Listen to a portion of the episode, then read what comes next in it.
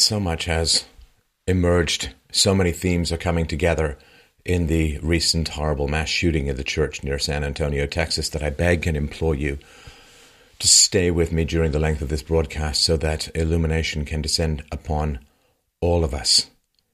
Things are in flux, information is in motion, everything is alleged, and every solution I present must be peaceful. But let us start. A mass casualty shooting near San Antonio, Texas, has left up to twenty-seven people murdered and dozens more injured. This is Sutherland Springs, Texas. Multiple people have been taken to area hospitals. The gunman is dead after deputies cornered him about a half dozen miles from the church. The man arrived in body armor, dressed in black, entered the church and began gunning down people left, right, and center. A witness has described watching his neighbor engage the shooter with a gun. This is local man Stephen Williford. He managed to shoot the mass murderer in between chinks in his body armor. Smorg-style kill shot, it has been claimed. The suspect fled the scene following the shooting with the neighbor. His name is Devin Kelley. He then dropped his Ruger A R fifteen rifle and got in his car to flee. The resident who had engaged and pursued him until it crashed. Police found Kelley dead inside his vehicle. It is um, not entirely clear at the moment if he shot himself or if he bled out from the shot through the chink in the body armor. And of the victims, two died outside the church. More than two dozen died inside the church, and one died after being transported to a hospital. The deceased, deceased have ranged in ages from five years old to seventy-two years old. There are about fifty people regularly in the small church for Sunday morning services. One mother died saving children's lives.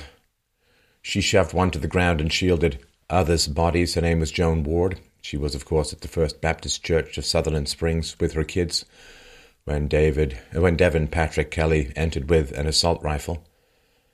The twenty-six-year-old shooter began shooting at the innocent worshippers. Joann reportedly pushed her nine-year-old daughter, Rihanna Garza, to the floor. She then covered her five-year-old daughter, Brooke Ward, her seven-year-old daughter, Emily Garza, and son, Ryland Ward, also five, shielding them from the flying bullets with her own maternal body. She did her very best. She, I assume, hugged and held them. But as the bullets from the evildoer flew through the church, both the mother and her little girl, Brooke, were slaughtered at the scene of the massacre.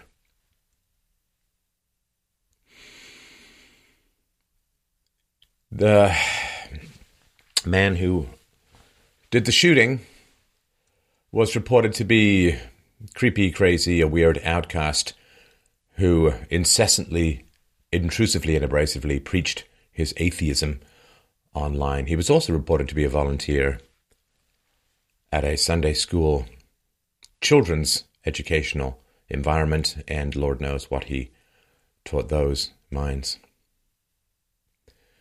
The shooter lived for quite a long time on a property valued at about eight hundred thousand dollars in New Braunfels, Texas. Uh, this is a property owned by his parents, and that is a rural suburb of San Antonio, about thirty-five, thirty-five miles north of Sutherland Springs. This is a pretty secluded home. It's on almost thirty acres of wooded farmland, and the gap between the nearest main road and the house is a very long private driveway. And the shooter lived in a barn behind the thirty-seven hundred square foot home, and uh, he had been previously married, divorced, I believe, in twenty twelve. He had uh, his uh, current wife and two-year-old son, and they said that the family had lived there for more than a decade. So the shooter was married, divorced, I guess married again, and lived in a barn. The neighbors said that they had heard rapid-fire gunfire, ten or eleven o'clock at night, coming from the rear of the house. Former classmates of the shooter said he thought that Christians were stupid, that he was an outcast and, of course, an atheist. They said that he was an outcast but not a loner, that he was fairly popular among the other outcasts. So one classmate said he was always talking about how people who believe in God were stupid and trying to preach his atheism. That was from a post on Facebook. And she, of course, was shocked, as everyone says or claims to be, when she found out that the man was the killer. She said, I legit just deleted him off my Facebook because I couldn't stand his post. So after carrying out the worst church shooting in U S history, Kelley, of course, was shot by the resident of Sutherland Springs and fled the scene. And there were more than one resident who pursued the shooter as he fled from the church and crashed a few miles later. After discovering his body, police also discovered multiple weapons and possible explosives inside his S U V. That's according to the Daily Mail. He was in the military. He was court-martialed in twenty twelve for domestic violence against his wife and child. He was given a bad conduct discharge from the Air Force in twenty thirteen. What this meant, it appears, is that he was not able to legally own or purchase guns. Because he was convicted of misdemeanor domestic violence, it is grounds for the loss of his gun rights. He also was confined or jailed in the military for twelve months, which is quite a harsh and strong punishment in that environment. So, for all the people out there, you're, oh, gun control, let's have gun control. Um, gun control would actually have resulted in more murders, likely, or the gunman getting away. The fact that a man or men had guns and were willing to engage the shooter is what ended the massacre and what caused him to flee. The man who shot him through the chink in his body armor was reportedly an excellent shot. So his gun control, fortunately, was a steady hand. So for everybody crying out for more gun control, it was the only gun control, of course, appears to be that a lot of churches in Texas and other places are gun-free zones, which is known as a boxed-in kill zone by psychopaths with weapons. According to people who knew him, the shooter at the time, his, quote, his parents had him on high doses of psych meds from sixth to ninth grade. The time I knew him, this is a student who only wants to be identified as the name Reed. These psych meds are brutal. There are millions and millions of children on these psych meds uh, at the moment, many of them five and under in age, and we have a system that is driving children and boys mad, crazy, twitchy, lack of focus. We don't review the system. We don't try and change the system. We don't improve the system. We drug them, which is a Soviet-style response. If you can't fit into communism, well, clearly you're mentally ill and need to be drugged. And we are drugging children rather than fixing our system. How many problems in society would be alleviated if we simply loved our children more? If we really loved our children, would we put them in these terrible schools? If we really loved our children, would we drug them for failing to conform to these terrible schools? If we drugged, if, if we loved our children, would we allow them to sign up for tens of thousands of dollars in student debt to be indoctrinated into hating the only system that gives them the possibility of success, the free market system? If we really loved our children, could we possibly use them as collateral to borrow and bribe voters into greed and passivity in the here and now? Would there be any such thing as a national debt if we really loved our children? There is uh, other indications among the students on Facebook. They say that Kelley uh, may have had a volatile relationship with his parents. One student said Kelley used to tell her about, you know, the issues that he had with his dad. Another said that they watch, watched Kelley verbally abuse his parents. Kelley was a member of his high school's football team, which doesn't exactly fit in with the bitter loner stereotype. One student said Kelley's father would go, quote, crazy, end quote, if Kelley messed up on the field. So we have a high-pressure, verbally abusive environment. So we'll talk about causes a little bit. Um, it seems to me always a little suspicious that the police do not release the shooter's name until social media companies have the chance to scrub his presence from their sites. This strikes me as uh, not helpful in helping to determine motive. And what that usually means is the motive is something that those in power don't want you to know about. So let's just zoom out a little bit, talk about some of the bigger picture. There's over one hundred thirty mass shootings in the U S going back over the last fifty plus years. None of the shooters, not one of the mass murdering, psychopathic, evil, monstrous shooters, not one of them were known to be members of the National Rifle Association. So this idea that the somehow the N R A is supporting or enabling or even tangentially responsible for these shooters goes directly against the facts. Now, if you do want to look up how many assassins and murderers are on the left, well, that is another matter. I will leave you to do that research yourself. It is enormously instructive. Now, mass shootings are on the rise. Your perception is valid. And this is going back a couple of years, a twenty fourteen Harvard study. From nineteen eighty-two to twenty eleven, on average, mass shooting incidents, that's four or more people murdered by firearms in one incident, incident occurred every two hundred days. That's up to twenty eleven. Since twenty eleven, we've going, we've been going upwards in the prevalence. So instead of it being every two hundred days, there's a mass shooting incidents every sixty-four days on average. Now, with the usual caveat that correlation is not causation, what else has happened over that time period since the eighties to now? Well, one thing that's happened is American society has become more secular.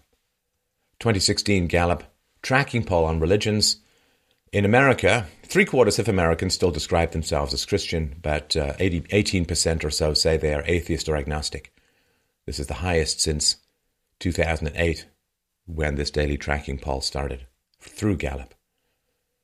And the relationship between atheism slash leftism, first of all, there is a very strong relationship between atheism and leftism, uh, being a Democrat. If you are an atheist, you are far, far more likely to be on the left than on the right. And yes, I know, you may be an atheist on the right, you may be an atheist Republican, and you can talk all you want in the comments below, but that simply indicates your mathematical and logical illiteracy, which means you have no right to be an atheist if you claim to be logical and think that by being an exception you somehow disprove the general rule or trend. So please don't bother wasting everyone's time with your mindless chatterbox, empty-headed typing. Thank you. There is a relationship between atheism and leftism, and it is a very strong relationship. More than you are more you are dozens of times sometimes more likely to be on the left if you are an atheist, and there is a relationship between atheism, leftism, totalitarianism, and the extermination of Christians and Buddhists. When atheist leftists get to power, they target religions and slaughter very often them. Look at the countries where atheists had a program of exterminating, say, Christians and Buddhists, and these are just about the worst mass killers in human history. You've got Stalin, Mao, Pol Pot, and so on. The atheist communist regimes in the twentieth century uh, slaughtered more than one hundred million people. I have seen estimates as high as a quarter of a billion. So atheism and the mass murder of people is something that needs to be addressed by the left, by the atheists of good faith and uh, a devotion to reason and evidence and virtue. It is a relationship. No, it's not just that Hitler and Stalin had mustaches. It is more than that. Christianity, according to many studies, serves as an antidote or barrier against crime. There's a study where crime and religious affiliation data were studied from one hundred eighty-two counties in California, New York, and Texas. And the findings were fairly clear. If more residents belonged to Christian congregations or were regular churchgoers, violence decreased significantly among both black and white communities. More churchgoers, less violence. Communities with higher percentages of evangelicals had lower rates of white violence, and Latino violence was significantly reduced if a large proportion of active Catholics resided in a particular community. In communities where there were significant numbers of black active church attendees, black violence decreased substantially. If you are an adolescent and religious, then religiosity is associated with a decreased likelihood of uh, group fighting, violent attacks, uh, violent attacks and vi- violence in general, fighting in general. This is in the United States. Those who are religious have lower incidence of alcohol, cigarette, marijuana consumption. This is uh, across their life. And, of course, lower frequent and less use of alcohol and cigarettes in adolescence. Uh, this is true for Americans with Mexican heritage as well. Judeo-Christian religions have been well established to have positive impacts on suicide prevention, stress, depression, and happiness. And if you are religious in the Judeo-Christian, and in this case, in particular, the Christian tradition, you tend to be happier. You're more content with life. And you're more resilient. And you're more likely to get married and stay married. And you're less likely to exhibit aggressive and antisocial behaviors. Now, again, correlation, causation, not particularly important at the moment because there is a dose dependency and very specific stimulation of positive social attitudes for Christians. Now, if we look at the data file of the General Social Survey for the years nineteen seventy-two to two thousand eight, in particular for women, women are enormously unhappy in the modern West. This is one of the reasons why they're voting for just about every kind of change that they can think of. I think it's, what is it, a quarter of American middle-aged women are on antidepressants. As feminism has expanded, female misery has expanded. And in particular, this data from nineteen seventy-two to nineteen seventy-eight strongly indicates that the increasing misery among women is attributable to the drop in church attendance over that period. Church attendance for women acts as a mechanism that protects them against uh, unhappiness, uh, depression, anxiety, and so on. But we, we can't just be mere machines of meat. We must have meaning. We must have transcendence. We must have something higher. We, we cannot, to be happy, encapsulate and encase the glory of our consciousness and the wonder and miraculous potential that we possess. We cannot simply encase it in mere neurotransmitters, electricity, and cell storms of pseudo-self-awareness. We must have free will. We must have a conscience. We must have virtue. We must have something to strive for more than our next meal and our next screw. There is a consistent profile among mass shooters. Abusive upbringings, failed marriages, depressed, constantly feeling rejected, loners. How does religion help with these? How does Christianity help with these? Well, if you had an abusive upbringing, then Christianity can help with that. There can be a devil that you can identify. There can be an evil temptation within yourself that is not part of some social structure. God save me from the demonic hyperbole of structural violence. The evil that we are capable of is within us, and it is identified in Christianity with the devil and his temptations. And it is an inner battle. You cannot externalize and murder Satan in the Christian theology. You can't. because Satan is within. And if you have evil impulses, you must deal with them within. There is no external acting out that will kill or paralyze the devil. It is an inner spiritual battle for which you gain companions, you gain comfort, you gain conversation about something important. God alive, we are asphyxiating in an arid, spatial, interstellar emptiness of conversation. If you are merely man-meat pursuing its next dopamine rush, what do you have to talk about that has meaning and depth? If you go to church, you are there talking about important issues with other like-minded people who care about truth, who care about concepts, who care about abstracts, who care about virtue, and who are fully aware of the demonic capacity of the human mind to turn to shame, rejection, projection, and evil. In the leftist mindset, in the secular mindset, for the most part, evil is identified as entirely absent from one group of people, whether it is race or class or whatever victimized group you can put your reality moat around. Evil is identified as the embodiment of an entire other group of people, which provokes war, which provokes civil war, which provokes invasion, which provokes conflict. Evil is within, say the Christians. You must battle the devil in your own heart. The leftists say pure virtue is in one group, absolute evil is in another group. Go to town, people. Christianity helps you find the right partner. It helps you get married. It helps you stay married. It gives you a sense of community, a real community, more than just a sense of community. A friend of mine whose father got brain cancer, and his father was an atheist his whole life. And uh, he had grown up in the church. This man, his father, had grown up in the church. And when he got sick, his atheist friends did virtually nothing. And he moved back to the town of his birth and uh, the church of his childhood.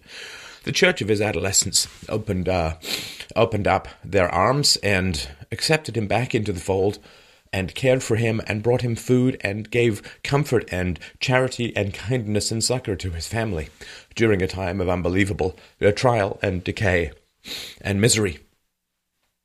They forgave his absence and his hostility to the faith of his origins, opened up their hearts and their minds and their wallets and their time and their care and their concern,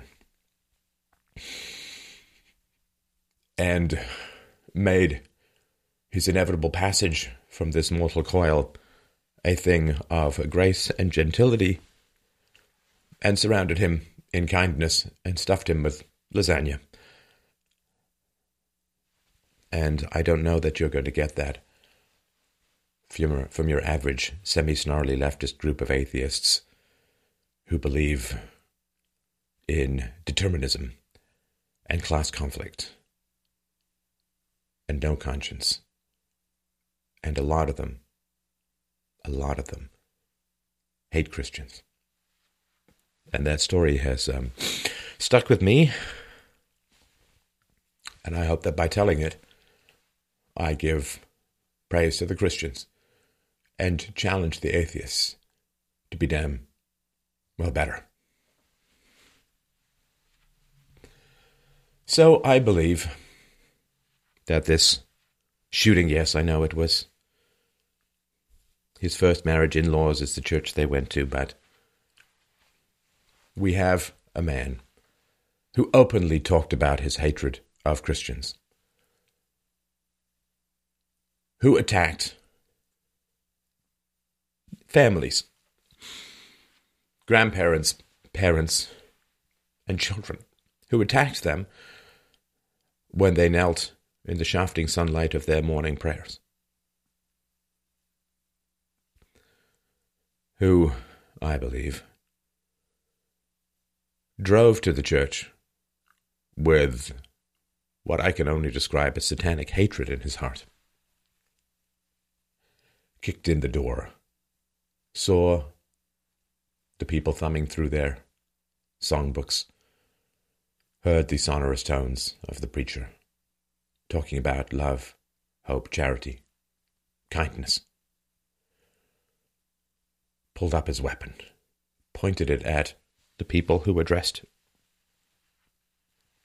in their Sunday best, because that's how you dress for your own funeral, right? You don't want to be in the coffin in your Bermuda shorts. You dress up for your own funeral. And I'm sure that many of them turned in horror at the black-clad figure kicking at the door, pointing his gun at them, and they may have held up their Bibles and their psalms and their songbooks to shield them from the vacuous, empty, materialistic bullets flying their way. But the bullets are not stopped by the words. The bullets are not stopped by the pages. The hands holding the holy books were blasted away, shredded, fragmented, sprayed against the wall. And the man, it seems, stood over a mother like a desperate maternal shield, covering her children, and pointed his gun down and repeatedly squeezed the trigger and blasted the gene pool into oblivion. So yeah, I believe this was an anti-Christian terror attack, a hate crime. And when you look at the cancerous Twitter feeds of many leftists celebrating, scorning, saying if prayers did any good, why would they have died? They scorn the Christians. They mock the death of Christians. There is a lot of anti-Christian bigotry on the left. Is anyone going to take this on? Anyone on the left? Anyone going to hold up that ugly mirror to the distorted socialist murderous mindset? There are some on the left who are itching to kill Christians, and this has repeatedly played itself out throughout the history of the twentieth century in particular. One of the great body blows against Christianity was the number of them that, who were murdered under leftist regimes, just as a blow against Buddhism was the number who were murdered by leftist regimes. So we have this uh, atheist. Now, according to reports of his Facebook pages on a number of sites, sorry, uh, he um, he liked a number of atheist groups. He was also a big fan of C N N. And was he radicalized by the mainstream media? I don't know. There's a reason why this motives are not coming out. But if we look at the shootings that have happened recently and the attacks, Rand Paul, a senator who still incomprehensibly mows his own lawn, Rand Paul, is a deranged neighbor who's a Democrat, attacked Senator Rand Paul in his own home, leaving him with five broken ribs and a bruised lung. This is Rand Paul, who recently survived the leftist who shot up the Republican baseball game practice with the politicians. Who are the victims these days in a church? People gunned down. Republican baseball game, Christians gunned down. The victims in Vegas, Christians.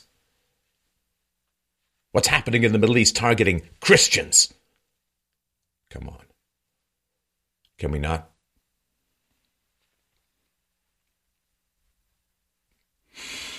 Can we not just start calling things by their proper names? If this was an anti-Muslim bigot who went and shot up a mosque, if this was an anti-black racist who shot up a black gathering, the motive would be blared all across the landscape. It would be written in the sky above the social universe. But this appears to be anti-Christian. And therefore, in the leftist media, it will not exist as a motive. I saw tweets where people were saying, well, you, you can't talk about it being anti-Christian because that will give Christians a persecution complex, a crazy feeling that they're being targeted. Why? Because they're being targeted. Ah, but you see, if a Muslim jihadist shoots up a bunch of people, we have to put up giant imaginary walls against a giant imaginary backlash against Muslims as a whole. The Muslim community braces for backlash when a Muslim attacks. But if Christians are attacked, well, you wouldn't want to fuel a persecution complex among Christians.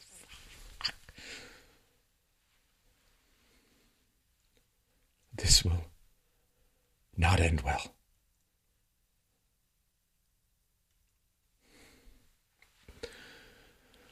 So, maybe, uh, I'm talking peacefully here, of course, but maybe, just maybe, it is time for Christian churches to stop being gun-free zones. You understand?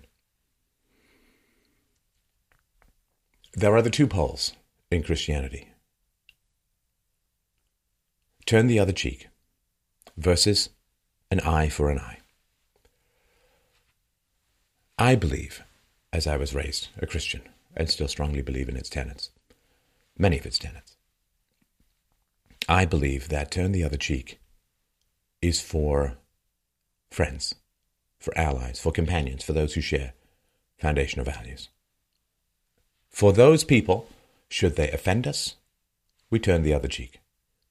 Should somebody rail against us out of a bad habit, out of misinformation, out of having a bad day and losing the daily fight to the devilish impulses that undermine all of our potential greatness, then you turn the other cheek. You do not retaliate in kind to somebody who is acting unkindly as a deviation from a general norm and compatibility with your mind and your heart, and your soul. Turn the other cheek is among erring friends. But among relentless enemies, escalating enemies, among those who are dedicated to erasing your minds, hearts, and souls from the scrolls of history, among those whose ideology views you as a giant cathedral that stands between them and the political lusts they hunger for, the mere Darwinian evolutionary grabbing of power by any means necessary that characterizes the amoral world of mere material dominance and subjugation, among those to whom your higher spiritual aspirations are as a delusion to be used to bind your eyes and walk you to a cliff edge.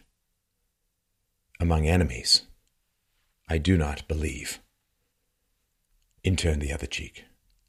I do not believe that when an enemy asks you for your shirt, thus you should also give him your cloak.